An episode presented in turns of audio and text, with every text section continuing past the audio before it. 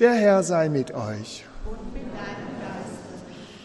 Wir hören aus dem heiligen Evangelium nach Matthäus. In jener Zeit sprach Jesus zu den Hohenpriestern und den Ältesten des Volkes, hört noch ein anderes Gleichnis.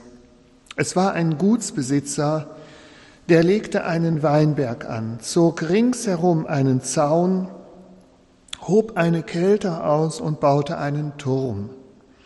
Dann verpachtete er den Weinberg an Winzer und reiste in ein anderes Land.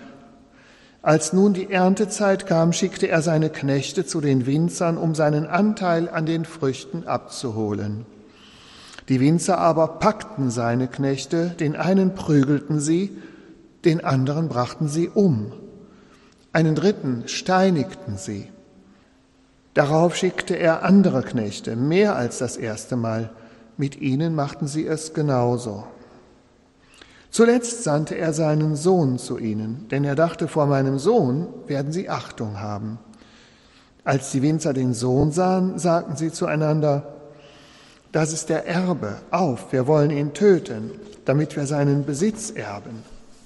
Und sie packten ihn, warfen ihn aus dem Weinberg hinaus und brachten ihn um. Wenn nun der Besitzer des Weinbergs kommt, was wird er mit solchen Winzern tun? Sie sagten zu ihm, er wird diesen bösen Menschen ein böses Ende bereiten und den Weinberg an andere Winzer verpachten, die ihm die Früchte abliefern, wenn es Zeit dafür wird. Und Jesus sagte zu ihnen, habt ihr nie in der Schrift gelesen, der Stein, den die Bauleute verworfen haben, er ist zum Eckstein geworden. Das hat der Herr vollbracht. Vor unseren Augen geschah dieses Wunder. Darum sage ich euch, das Reich Gottes wird euch weggenommen und einem Volk gegeben werden, das die erwarteten Früchte bringt. Als die Hohenpriester und die Pharisäer seine Gleichnisse hörten, merkten sie, dass er von ihnen sprach. Sie hätten ihn gern verhaften lassen, aber sie fürchteten sich vor den Leuten, weil alle ihn für einen Propheten hielten. Frohe Botschaft unseres Herrn Jesus Christus. Ja, liebe Schwestern und Brüder, Jesus hat eine Geschichte erzählt, ein Gleichnis von einem Weinberg und Gott soll der Besitzer sein und Jesus ist sein Sohn, der kommt dann in den Weinberg hinein und die, dann gibt's da Arbeiter in dem Weinberg und da gibt's auch Winzer, das sind und welche, die verantwortlich sind. Und die müssten jetzt eigentlich, das ist so normal, so ähnlich wie wenn man irgendwo eine Wohnung mietet, dann muss man ja auch jeden Monat Miete bezahlen. Und dann würde man ja auch nicht den Hausbesitzer töten und denken, oh, dann brauche ich keine Miete mehr bezahlen. Das wäre ja gar nicht gut. Also man muss die Miete, man muss die erwarteten Früchte abgeben. Und das haben die nicht gemacht, sondern die haben erst die Arbeiter, die, die den äh, Ertrag einholen wollten, haben sie getötet und danach haben sie sogar den Sohn auch noch getötet und aus dem Weinberg rausgeschmissen. Und damit meinte Jesus das Volk Israel und die Verantwortlichen damals, die Hohenpriester und so weiter. Jesus ist gekommen von Gott, er ist zu den Menschen gekommen und sie haben ihn aus der Stadt rausgeworfen und er wurde vor den Stadtmauern gekreuzigt. Sie haben praktisch gesagt, wir wollen den Sohn Gottes nicht hier haben. Wir wollen hier unser eigenes Ding machen. Wir wollen das so machen, wie wir das gut finden. Und wenn Jesus von Gott her sagt, was wir machen sollen, da hören wir nicht drauf. Wir glauben nicht an den. So ist das jetzt für damals. Aber wie ist das für heute? Heute ist ja die, der Weinberg ist ja jetzt die Kirche. Wir sind jetzt die Kirche. Und Jesus möchte natürlich auch immer zu uns kommen er kommt zu uns durch die Eucharistie, er kommt zu uns durch das Wort Gottes, das verkündet wird, so wie jetzt bei der Predigt, wenn wir die Bibel lesen. Und er möchte aber jetzt auch, dass wir auf ihn hören. Gott hat ja gesagt, dies ist mein geliebter Sohn, auf den sollt ihr hören. Er möchte, dass wir alles machen, was Jesus sagt und was Jesus sich wünscht. Und jetzt könnten wir als Kirche auch sagen, ach, Jesus, was brauchen wir Jesus? Wir machen das so, wie wir das gerne hätten. Ne? Wir könnten Jesus auch rausschmeißen aus der Kirche und alles so machen, wie wir meinen, wie die Kirche gemacht werden müsste. Ich habe es eben an einem ganz kleinen Beispiel, habe ich es mir selber klar gemacht, für mich jetzt, weil heute ist ja jetzt Heilungsmesse, Gebet um Heilung. Dann habe ich jetzt gedacht, ja, sollte sie nicht lieber was über Heilung predigen? Dann habe ich gesagt, aber das ist doch das, was Jesus uns heute sagt. Also freut sich doch Jesus, auch wenn wir das erstmal hören, was er uns sagen will. Wenn ich jetzt sage, also ich finde jetzt heute passender, was über Heilung zu predigen, dann würde ich sagen, ich nehme das jetzt mal selbst in die Hand. Ne? Ach, Jesus ist egal, ich mache das jetzt so, wie ich das gerne hätte. Ne? Also mit so kleinen Dingen fängt es schon an. Ne? Wenn man sagt, manche sagen ja auch, wir gestalten Kirche. Eigentlich müsste man sagen, Jesus gestaltet die Kirche. Ne? Und der Weg Jesu ist, das ist sehr anspruchsvoll. Es ist leichter, wenn man sagt, ich habe hier ein Buch, wir machen das jetzt alles so, wie das in dem Buch steht, und danach sind wir fertig. Aber der Weg Jesu, der ist, du musst auf Jesus wirklich hören. Du musst wirklich versuchen zu erkennen, was Jesus möchte. Wir sagen auch, wir müssen Jesus als unseren Herrn annehmen. Also es gibt ja so ein Bild, äh, da ist ein Kreis und da steht ein Stuhl in der Mitte von dem Kreis. Ne? Und der Kreis, das soll mein Leben sein. Und der Stuhl, das soll sein, wer hat hier zu sagen. Und normalerweise würde man sagen, natürlich, ich setze mich auf den Stuhl und ich lasse mir doch noch keinem anderen sagen, was ich zu tun und zu lassen habe. Und eine Lebensübergabe wäre, ich sage, nein, ich setze mich nicht mehr auf den Stuhl, sondern Jesus sitzt in meinem Leben auf dem Stuhl. Jesus hat in meinem Leben zu sagen. Das ist sehr, sehr anspruchsvoll. Ich muss natürlich immer meinem Gewissen folgen. Also es ist nicht so, als wenn ich da nichts mehr zu sagen hätte, aber ich versuche meinen Willen mit dem Willen von Jesus ganz anzugleichen. Und für die Kirche ist das genau so. Ich kann Kirche in Anführungszeichen machen. Ich kann das so machen, wie ich das denke, wie das richtig ist. Dann kann ich sagen, das ist nicht mehr zeitgemäß, das wird jetzt mal geändert. So, wir schreiben jetzt alle einen Text und dann wird abgestimmt, das ist ab heute ist das jetzt anders. Ne? Aber ich kann da nicht einfach einen Text schreiben und den abstimmen und sagen, das ist jetzt Kirche, ne? sondern Kirche ist doch, ich höre auf Jesus.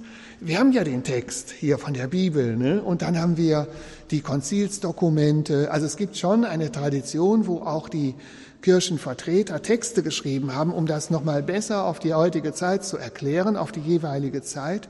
Aber trotzdem ist es immer dieses anspruchsvolle Versuchen auf Jesus zu hören, versuchen auf das zu hören, was er führt, wie er das führt. Und wenn wir jetzt Jesus rausschmeißen würden, dann wird genau das heute auch passieren. Also wenn wir die Kirche selbst machen und nicht so sehr auf Jesus hören, dann sagt Jesus, dann wird euch das Reich Gottes weggenommen.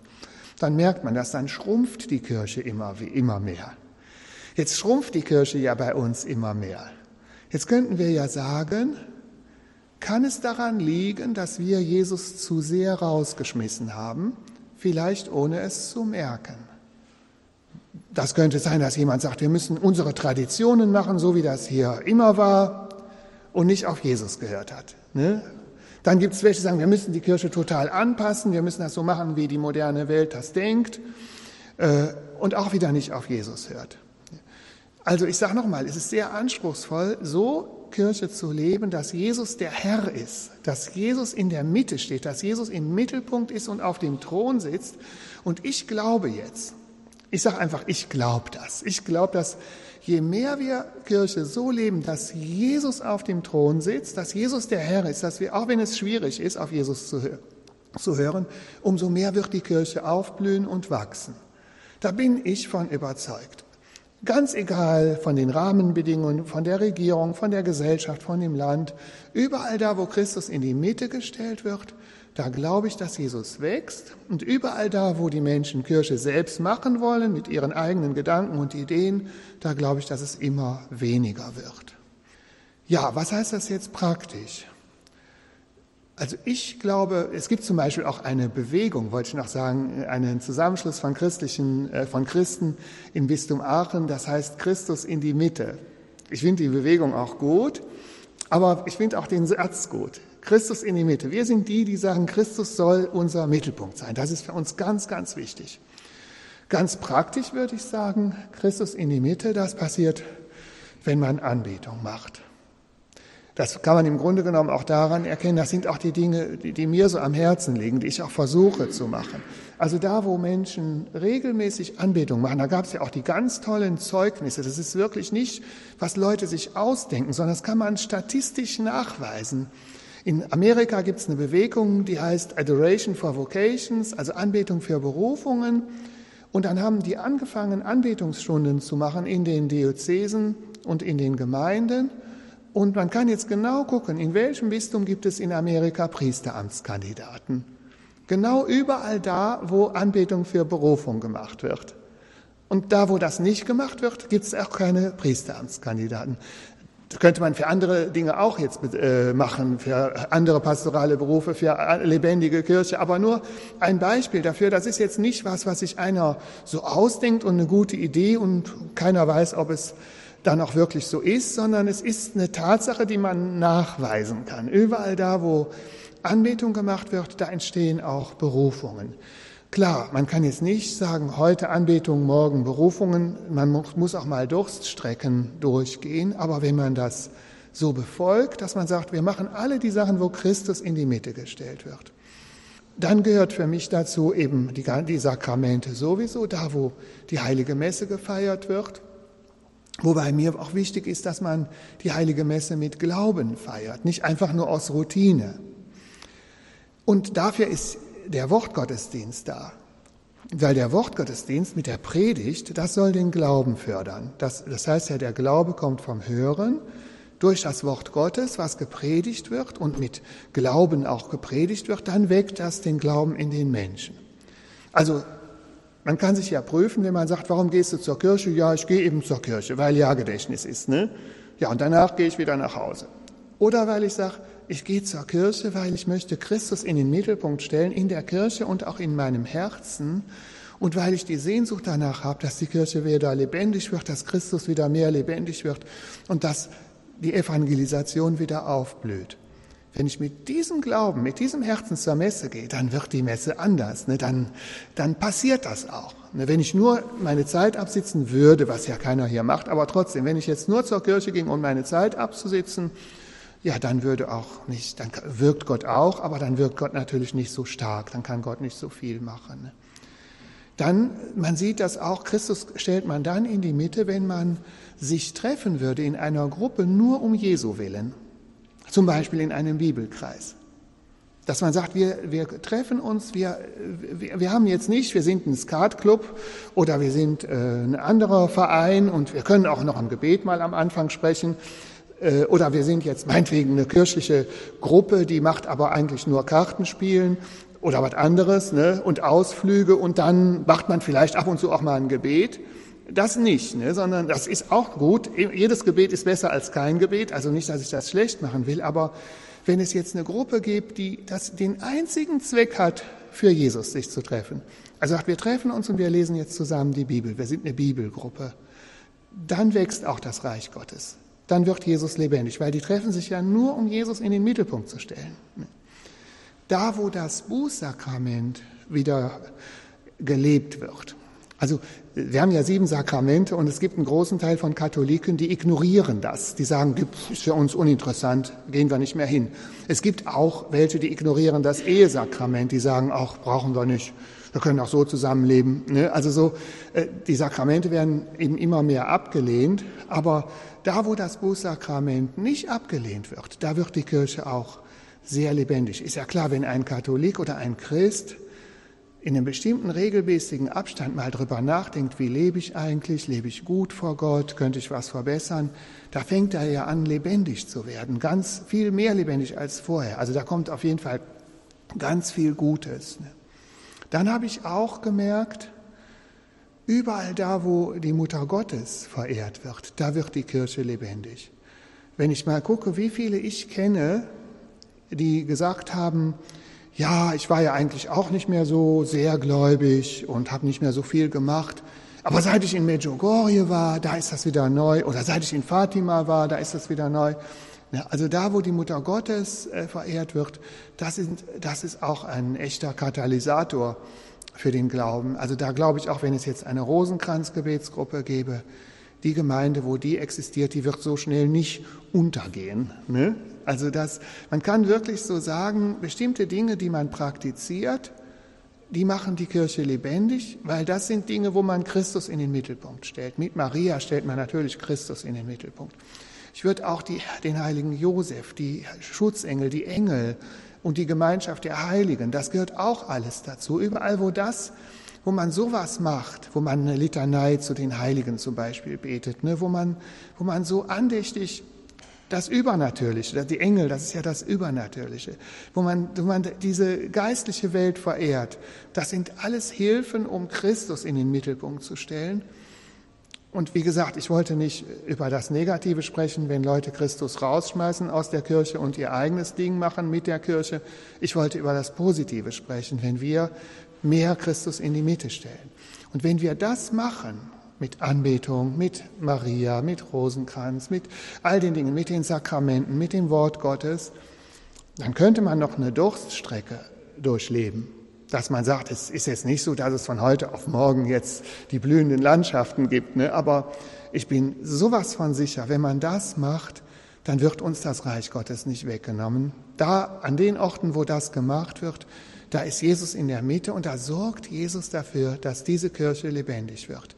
Da entsteht die Anziehungskraft von Jesus, da fühlen sich die Leute wohl in der Kirche, da kommen die auch wieder und dann kommt auch, das habe ich noch vergessen, Entschuldigung, der Heilige Geist ist natürlich ganz, ganz, ganz wichtig. Dieses Anspruchsvolle, was ich eben sagte, sich vom Heiligen Geist führen zu lassen. Man muss sich praktisch auch dem Heiligen Geist weihen. Man muss sich wirklich dem Heiligen Geist öffnen und schenken, damit man auch von ihm geführt wird. Und das, ja, das ist wirklich für uns äh, eine ganz, ganz große Hilfe, mit dem Heiligen Geist, sich vom Heiligen Geist führen zu lassen, dass Christus wirklich bei uns in der Mitte steht. Und wenn man das so praktiziert, dann bin ich sicher, dass uns dann das Reich Gottes nicht weggenommen wird, sondern dass dann das Reich Gottes immer mehr gesund wird, immer mehr lebendig wird, unsere Kirche, auch alle Generationen vertreten sind. Das ist auch ein Zeichen von Lebendigkeit, wenn nicht nur die ganz Alten da sind, sondern alle Generationen mitmachen. Ja, und auf so eine lebendige Kirche hoffen wir und ich sehe auch so wie wenn der Morgen anbricht. Ich sehe, dass es in Deutschland passiert und ich kann nur immer ermutigen, diese Dinge zu machen, die man machen muss, um Christus in die Mitte zu stellen. Amen.